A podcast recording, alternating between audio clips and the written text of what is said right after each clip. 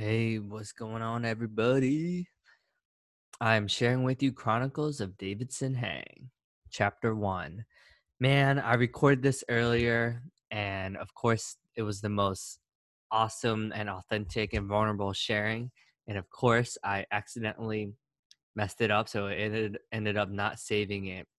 So, this is what happens, man, when you bare your soul.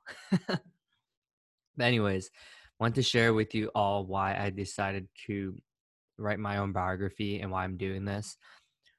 Doing this will help me be able to write my biography because a lot of uh, people who write books in uh, nonfiction, they'll sometimes speak it out when an idea comes to them, and then they could re-listen to it, and that'll help them write different chapters of the book. So, chapter one, would love to discuss with you. Um, so, I'll try to make this biography as chronological as order, but as in order as possible. But sometimes things will just pop up. So either way, tons of lessons. I hope you enjoy this these little nuggets. So when I grew up, I was told that I had a lot of love and I was a needy baby. Like when my when my dad left, like when I, my dad left me to even go to the bathroom or something like that, I would cry or I would like bang on the door to try to go to the bathroom. I was like, "Where's my daddy?" So, ironically, that's how I grew up, and I guess I I loved my dad so much that I followed him around everywhere. And anytime he put me down, you know how a lot of parents talk about like coddling their babies versus just let them there, leave them there and cry. Well, from what I was told when I was a toddler, it was they, they spoiled the hell out of me, and I was one of I was one of the first um, grandchildren and one of the first like the youngest in my family because my dad's definitely one of the oldest and out of like our 30 something cousins so i was essentially i was showered with a lot of love and attention.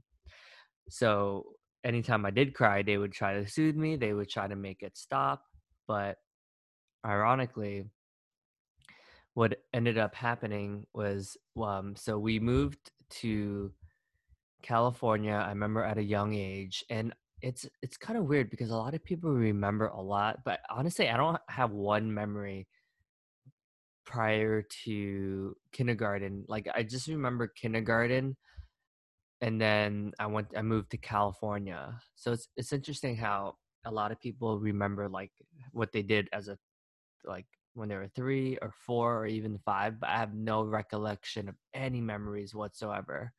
I wonder if it's a survival mechanism. Um, but anyways, what had happened was I I went to California and because we moved around a lot, I I I had a lot of insecurities because every anytime I made a friend, so I remember meeting Min, who who had a brother who we would have slumber parties over all the time. I remember being so devastated when they they left or when we left to move back to California. And I think from that moment on, I was like, all right, I'm never gonna get close to anyone because what's the point in building relationships if you're gonna have to move away and get all that shattered and taken away from you? So I ended up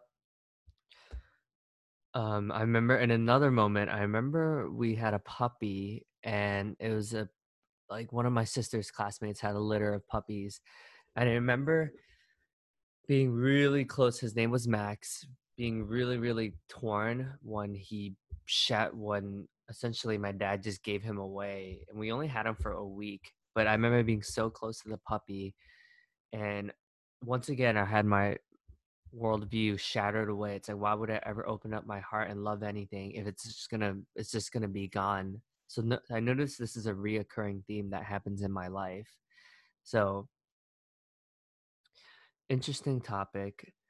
So that was the second time, and then the third thing. So one of my uh, survival mechanisms is uh, like feeling worthless because um, I remember I, I failed out I flunked third grade. I went to from private school to an all Chinese, or from public school to an all Chinese private school, and that definitely messed me up because one, I felt like an imposter because I was the only Viet. There were me and this other guy. There were only two Vietnamese people in a whole school of all Chinese people, so they could all speak Chinese, and I couldn't.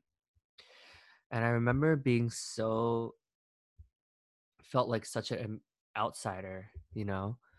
So I think all of these formative moments has formed a lot of who I am today. So I just wanted to to give you a teaser into the Chronicles of Davidson Hang. Uh, I'm gonna attempt to do 30 days of this because it is Mental Health Awareness Month, and I think this this would be awesome to aware to raise awareness around mental health and how it's important to go to therapy and talk about and process some of these emotions. So yeah, would love to hear what your thoughts are from hearing this, and any feedback would be good, even if it's uh, hey, love what you're doing, um, anything at all. Cheers, guys. Thanks for listening. I will post chapter two about middle school and high school next.